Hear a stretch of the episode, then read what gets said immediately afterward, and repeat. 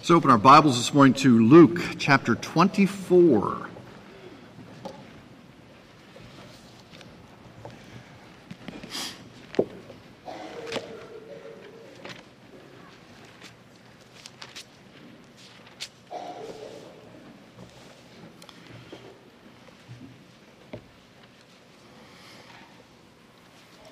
Well, this is the very final uh, words of Luke in his gospel.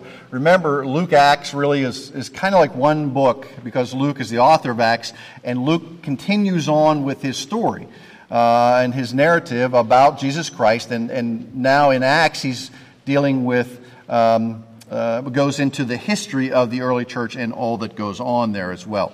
So today we'll be in Luke chapter 24. If you're able, would you stand with me as I read the Word of God?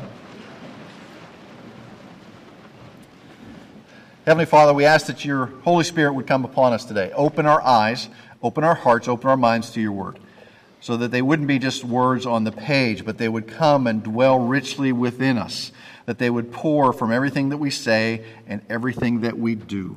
We ask this in Christ's name. Amen. So, Luke 24, verses 36 to the end of the chapter. And while they were telling these things, he himself stood in their midst but they were startled and frightened and thought that they were seeing a spirit. And he said to them, Why are you troubled, and why do doubts arise in your hearts? See my hands and my feet, that it is I myself. Touch me and see, for the Spirit does not have flesh and bones as you see that I have. And when he had said this, he showed them his hands and his feet. And while they still could not believe it for joy and were marveling, he said to them, Have you anything here to eat? And they gave him a piece of broiled fish, and he took it and ate it before them.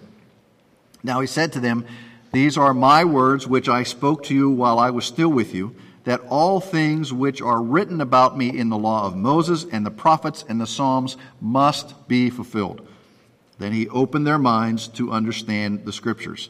And he said to them, Thus it is written that the Christ should suffer and rise again from the dead the third day and that repentance for forgiveness of sins should be proclaimed in his name to all the nations, beginning from Jerusalem. You are witnesses of these things. And behold, I am sending forth the promise of my Father upon you. But you are to stay in the city until you are clothed with the power from on high. And he led them out as far as Bethany, and he lifted up his hands and blessed them. And it came about that while he was blessing them, he parted from them and they returned to Jerusalem with great joy and were continually in the temple praising God. This is God's inspired word for us this morning, so please be seated. Now, it seems that every year there is some uh, journalist, some expert who, and it always coincides with Easter, uh, comes along right about this time of year and says they've discovered uh, the bones of Jesus or they've discovered the tomb of Jesus. Um, and, and this year was no exception. It was Dr. Arieh Shimron, who's a geologist in Jerusalem. And he carried out some, this was not a new finding, it was kind of a rehash of previous findings, but he carried out some new tests that he was convinced that more than ever this showed that the Talpiot tomb, was a, a burial site in, in, East Jerusalem, that this was the place where Jesus and his wife Mary and their son Judah were all buried. Okay? Uh, now, if you remember, uh, it was back 2007. The, the, the, tomb and, and the ossuaries were, were discovered back in 1980. But back in 2007, there was a documentary on this, and James Cameron uh, from uh, Titanic, thank you. Uh, Titanic theme, Titanic fame did this documentary on these ossuaries. They, these were the boxes that held the bones of Jesus. Okay. Now, um, uh, liberal scholars suggest that discovery of Jesus' bones really doesn't doesn't do anything for Christianity. Doesn't bother us at all. I mean, to find Je- this is a quote: "To find Jesus' bones is no problem because the spirit of Jesus is still alive."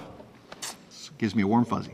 Okay? Well, I, I want to tell you that I have done extensive work and I have found the body of Jesus. Okay? And you know where it is? It's seated on the right hand of the Father in power and glory. You can say amen. Okay, that's where the body of Jesus is. Okay, and guess what's going to happen to it? It's going to come back. Okay, he is going to come back with all authority and all power in righteousness, and he is coming back not to save, but to judge. The first time he was here to save. Now, next time he comes to judge. Now, denying the resurrection of Jesus has always been just a major pastime of, of Satan and all of his uh, those in league with him, his agents. Because if, if we can get to the point, if they can prove the point that Jesus did not rise from the dead, then his word cannot be believed because he said that after three days he would come out of the grave.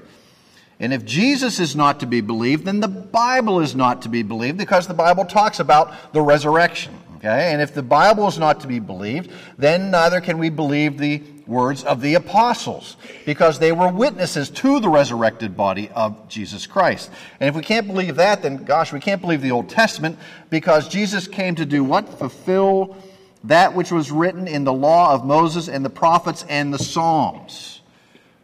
So we can discount pretty much everything if we just get rid of that pesky resurrection story. Man. Well, those who hate and attempt to discredit the resurrection understand the importance of it, the centrality of the resurrection to Christianity and to our faith.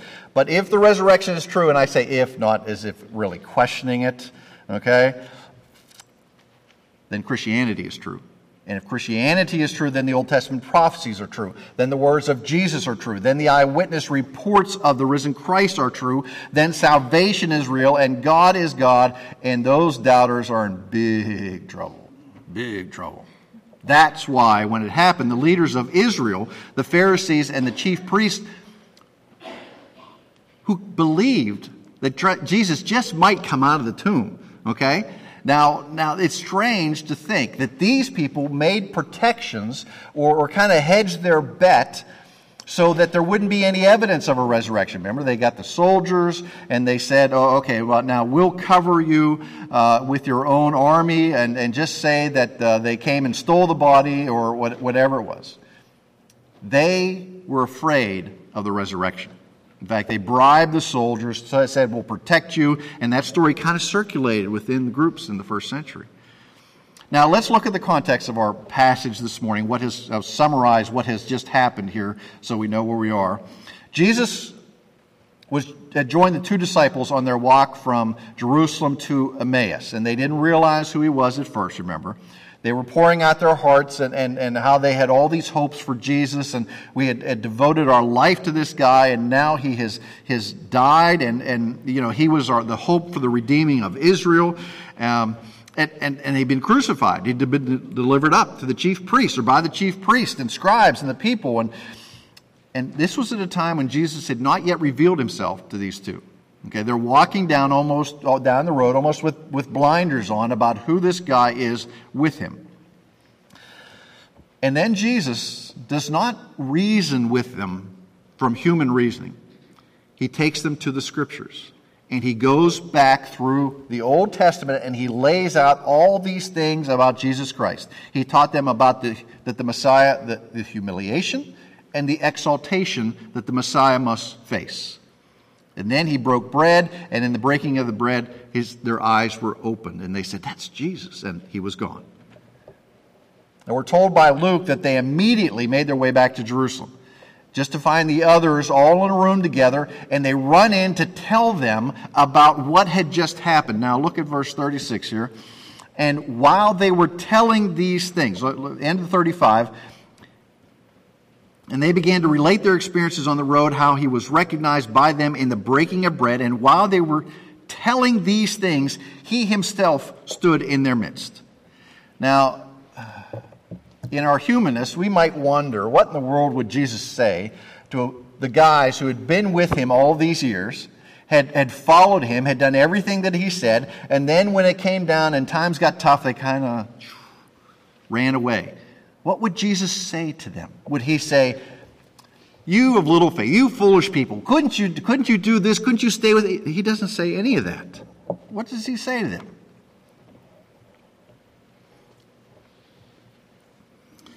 What, uh, unfortunately, Luke doesn't say. but the other Gospels writers say it. Peace. Peace be unto you. Peace be unto you. These were his words to them. Now they've denied him, they've abandoned him, but this is the kind of Savior that we have. How many of us have failed our Savior at some point in time? How many of us had the opportunity to do what Scripture said and we failed it?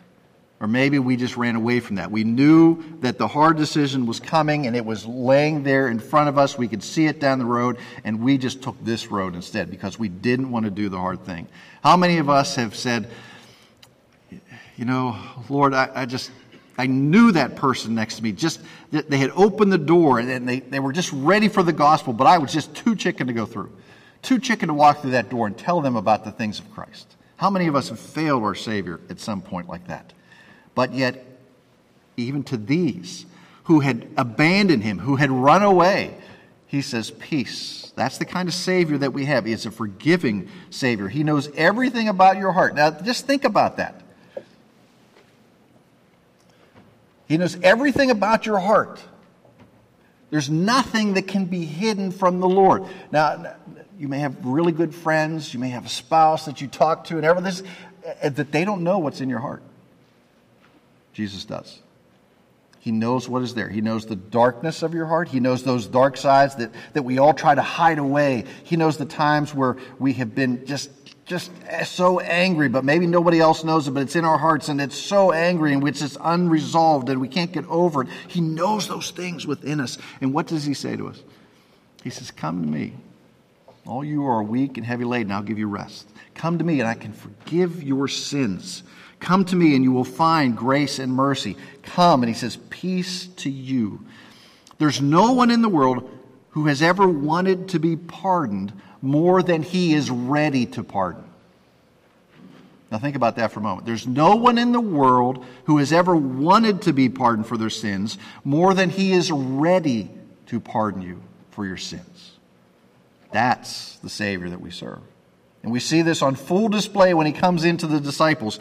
I mean, where's the sinner who doesn't need this? Where is the believer who isn't challenged here to say, this is the way that I need to treat others. This is the way that I need to demonstrate the things of Christ to those around me.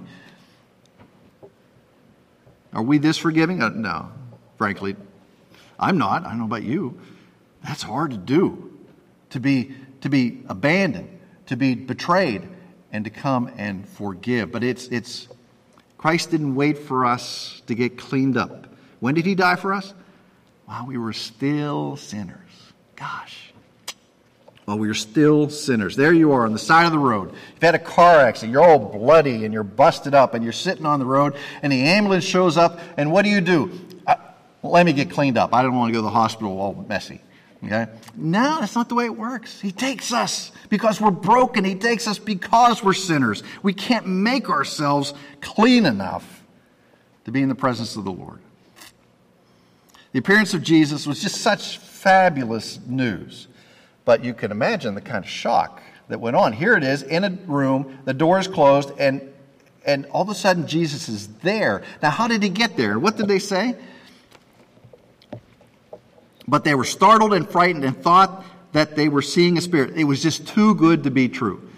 Okay, like the guy, like Uncle Frank, who comes to you and, and plays the prank. You think he's the uh, uh, Publishers Clearinghouse, or maybe every once in a while on, on some of those video shows, you see a family who, who, you know, somebody plays the lottery all the time and uh, you know the ticket won yesterday but they don't give it to them till today and today's number is different. So the person opens up the ticket and they read off the number and they think that they've won and, and their first response is no i can't win this. This is this is what? Too good to be true. Well it's not true and that's part of the fun of taping the reaction okay? But sometimes we think it is just simply too good to be true.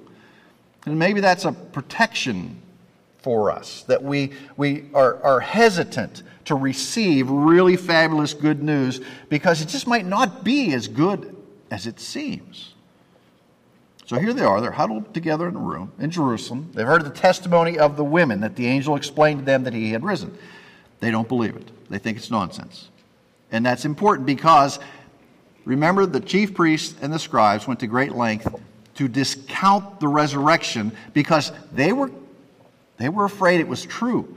But the apostles, what? They had no expectation of a resurrection at all. Here is Jesus in their midst, and they're going, Who's this? What's going on here? How did you get here? This is the resurrected Lord, and they still don't believe that he is there. They thought it was nonsense, okay? Let's look at verse 37. But they were startled and frightened and thought that they were seeing a spirit, okay? So instead of being, what's Jesus' response here? He says, Peace to them, and then instead of being harsh with them, like, I told you this was going to happen. Okay? He, he never says, I told you so. Can we all say that? No. We, we, every once in a while, I told you, I told you. But instead of being be, impatient, instead of being angry with them, he begins to teach them in a way that they could grasp it. Okay, Charles Spurgeon says this We should observe, for another thing, in this passage, that our Lord's marvelous cond- condescension to the infirmity of his disciples. Remember, Spurgeon's writing in the late 1800s condescension to the infirmities of the disciples. He spoke at their level, okay? He didn't suddenly, you know, accuse them of anything. He taught them at a way, at a level, and in a way that they could understand. We read that when his disciples were terrified at his appearance and could not believe that he, it was he himself, he said, Behold my hands and my feet. Touch me. He says, Go ahead. Okay, you want, want some proof? Go ahead and touch me. Our Lord might fairly have commanded his disciples to believe that he is risen. He may have said, Don't you know I'm standing right in front of you? Can't you believe this? He says, No, here's some tangible proof. He might have justly said, Where's your faith? Why do you not believe my resurrection? Don't you see it with your own eyes? But he does not do so. He stoops even lower than this. He appeals to the bodily senses of the eleven. Go ahead and touch me. Go ahead. He says, he bids them touch him with their own hands, satisfy themselves that he is a material being and not a ghost, not a spirit, which they first thought. I can understand why they're troubled. I mean, you're in a room, it's locked, all of a sudden Jesus, somebody's there. You thought this guy was dead, and now he's there. And Jesus calms their hearts. He brings them peace. He brings them the ministry of mercy and of grace. Now, they're doubting here. They, they, they can't believe it. And the Greek word for doubt here is, is an inward reasoning and disputing. And this is literally, I can't believe my eyes. I see it right in front of me, but the intellectual portion of my brain says this is impossible. I see it, but I can't believe it. That's what they were facing. So let's look at, at verse 41. This is, there's no other way to say this in, except in, in how they've done it in verse 41. And while they still could not believe it for joy. I, I, looked at, at five or six scholarly places this week for a better translation of that, and there's just not. They could not believe it for joy. When was the last time you could not believe something for joy? I, I didn't even know what that meant. Okay? I could not believe it for joy. It just doesn't sound like a way that we talk today. So I, I, I tried to make sense of it. Their hearts are beginning to believe, but they don't want to go because that joy would be so fabulous, they don't want to be disappointed with it. They're beginning to believe that the lottery ticket is real okay, and that they're going to be millionaires, that they're, they're beginning to believe that this could possibly be Jesus. But if they go there and it turns out to be fake, their hearts, their, their joy is going to be crushed. But the, the, the thought that this could be Jesus in the flesh, right in front of them, is just too great to imagine.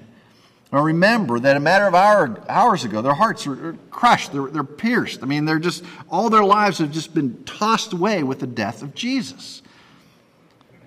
Now he's standing in front of them. One moment, they're at the depths. The next moment, they're possibly at the heights, but they're afraid to go there. They're afraid to go there. And Jesus kind of senses this. So he says, What? They must have been southern Jews, do you have anything to eat? Okay.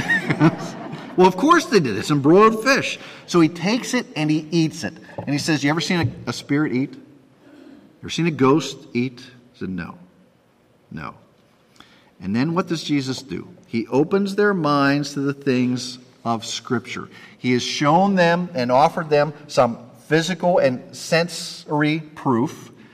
He has demonstrated his reality by eating, and then he goes to the Scriptures and says, Look, the Lord teaches them in a way that they are able to bear. In a way that they are able to bear. Um, Uh, a simple thing. We don't teach calculus to third graders. Why? They're just not ready for it. They can't. I, I, I don't teach calculus to me because I'm I, I don't know anything about it. I'm not ready for it. But you you don't teach those things to children, but you teach them in a way that they are able to bear. So Jesus comes to them and realizes their doubts, realizes their fears, and he teaches them from the scriptures, that would be the Old Testament, in a way that they can understand. Spurgeon again says, We must not cast off men because they do not see everything at once. Don't you get it? Well, you know, okay, I've been a believer since I was 15 and uh, worked in, in, in, ministry for a lot of years, okay? Read books, all that stuff. And I can come off and, and, and tell you stuff, and then you can sit there and go, What? Don't you get it? Don't you understand? Well, of course you don't understand. Okay? You cannot pour information and the deep things of, of Scripture into people who aren't ready for it. We have to have what first? Milk. You have to have milk before you can get to the solid food. Once you get to some solid food, then you're ready for meat. How long does it take to go from milk to meat? Depends on how diligent you want to be. Okay? So he gives them the things that they can understand. We must not, Spurgeon again, we must not despise the humblest and most childish means if we can only persuade men to believe.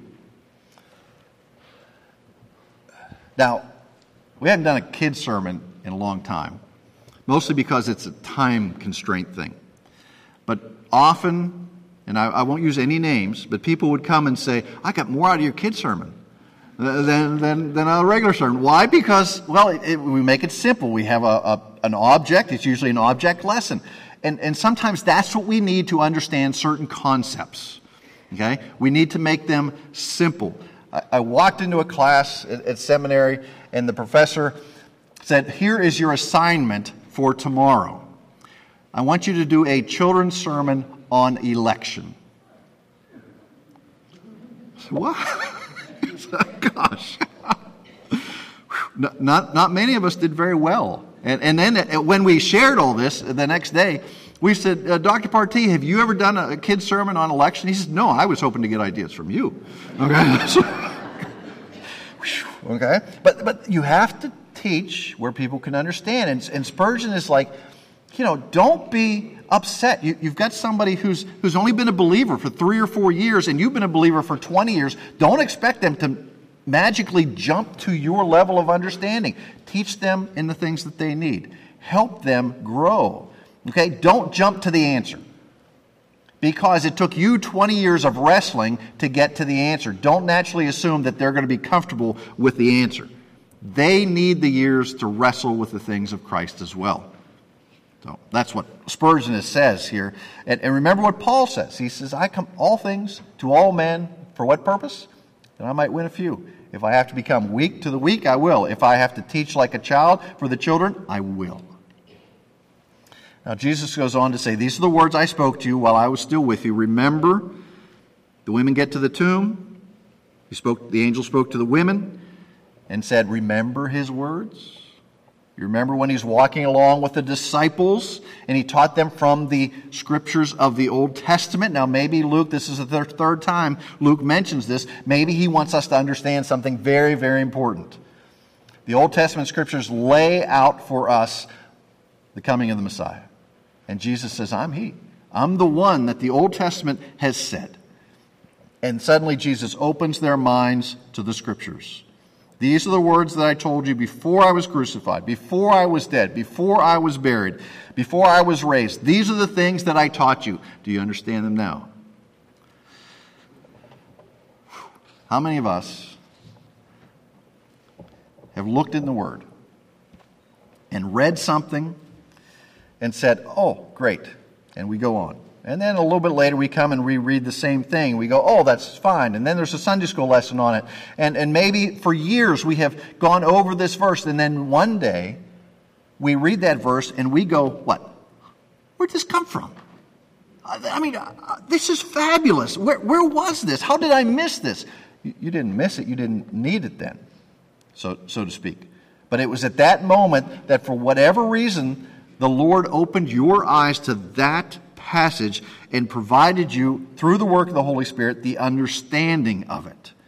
Remember, before we, we read the Word on Sunday morning, we ask for what? That the Holy Spirit would open our eyes. There's reading it with human eyes, and then there is the understanding that comes only from the Holy Spirit. And Jesus is opening their eyes here to what he's already taught them. I've told you this, I've taught you this several times. Now their eyes are open to it. Jesus takes them right back to the Word of God. Right back and says it's in the law of Moses, it's in the prophets, it's in the Psalms. All these things must be fulfilled. And what, what is it? Thus it is written that the Christ should suffer, which he did, should rise. There he is in the locked room with them. He just eaten some fish from the dead on the third day. And the only thing missing in this trio is what they have to do that repentance for forgiveness of sins should be proclaimed in his name to all the nations, beginning from Jerusalem. You are witnesses of these things. And behold, I am sending forth the promise of my Father upon you, but you are to stay in the city until you are clothed with power from on high. And we know what Luke is referring to. It comes just in a few chapters into Acts, Acts chapter 2. Okay, the coming of the Holy Spirit. He says, I've done the first two. Now it is your job. This is kind of Luke's version of Matthew 28 and the Great Commission. Go into all the world, what? Preaching, teaching, preaching, baptizing, making disciples. Go and make disciples. He says, Go and proclaim the things of what? The risen Lord, of his mercies, repentance for the forgiveness of sins. Proclaim his name. Where? Everywhere. Until all hear the gospel of Christ. You start in Jerusalem and you go out from there. He said, You're witnesses to these things. You were my witnesses. You go. Oh, man. He's talking about changing the world. Really? How am I going to change the world? Because you can do that because what? I'm sending you the promise of my Father. The promise of my Father. That's the Holy Spirit. Okay. You know, Jesus said, I've got to go. If I don't go, the Spirit's not going to come. When He goes, the Holy Spirit comes and, and, and He descends in power. And this group of fishermen and uh, a couple of uh, other guys, they go out and they change the world because the promise of the Father was upon them. Turn over to Galatians chapter 3 for just a moment. The promise of the Father is not a new concept here. This is something that has been around quite a while.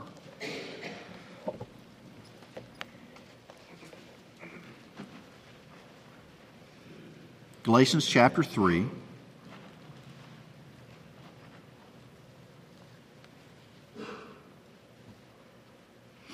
Verse 13.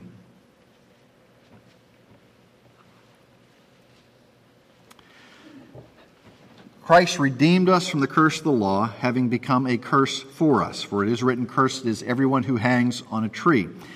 Why? In order that in Christ Jesus the blessing of Abraham might come to the Gentiles. Remember Genesis 12, he was blessed to be a blessing. He was going to be a blessing to the entire world. Okay? So the Lord came, and Abraham was first. He'd called him out of paganism. Um, Abraham certainly wasn't perfect. He made a lot of mistakes, but he grew in his understanding of what the Lord had laid upon him to do. The Lord blessed him in fabulous ways, but that blessing is ours in faith. So, in order that in Christ Jesus the blessing of Abraham might come to the Gentiles, so that we might receive the promise of the Spirit through faith. See, this is one of those things that has been around and it is promised. It is the promise of our Heavenly Father that the Holy Spirit would come and descend upon each individual believer. So when you believe at the moment of conversion, the Holy Spirit comes and resides in you. You are filled with the Spirit. You are given the ability to understand the Word, to do the work that He calls you to do. In the Holy Spirit, we enjoy all the blessings of our union with Christ. And the Holy Spirit can only be found when we are united with Christ. Now, every religion, every other religion invented by man teaches that the way of salvation depends upon me, depends upon my work, depends upon my efforts. Remember uh, last week we said, oh, you get your best suit on, then you go around and you roll around in the mud and get blood on it and get it all filthy and go down to Cotton Row and say, hi, I'm here for dinner. And they go, what? You can't get in here. And you say, I've got a reservation. Say, no, you're not coming in here dressed like that. It's the same type of thing. You, you, in a sense, you get to the gates of heaven and the Lord says, you can't come in dressed in your own works. They're no good here.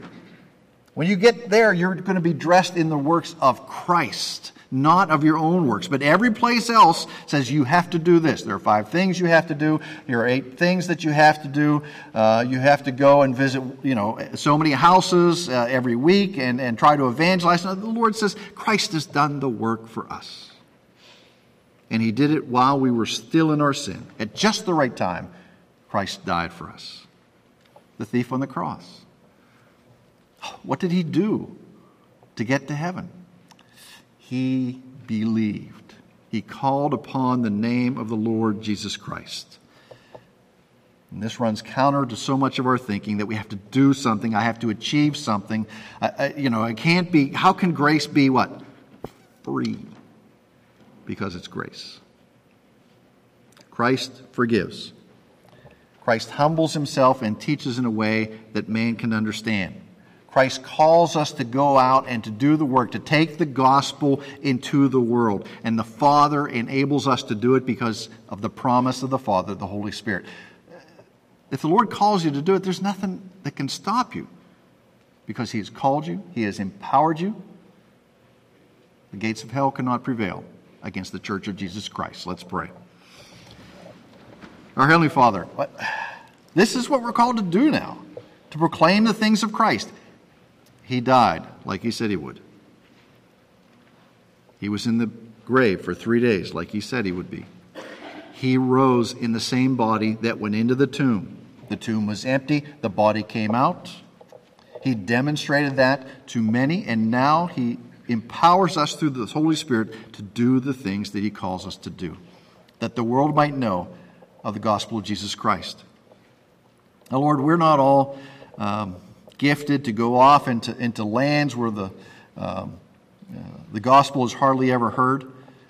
We support many who go to the Muslim world and risk their lives to present the gospel there.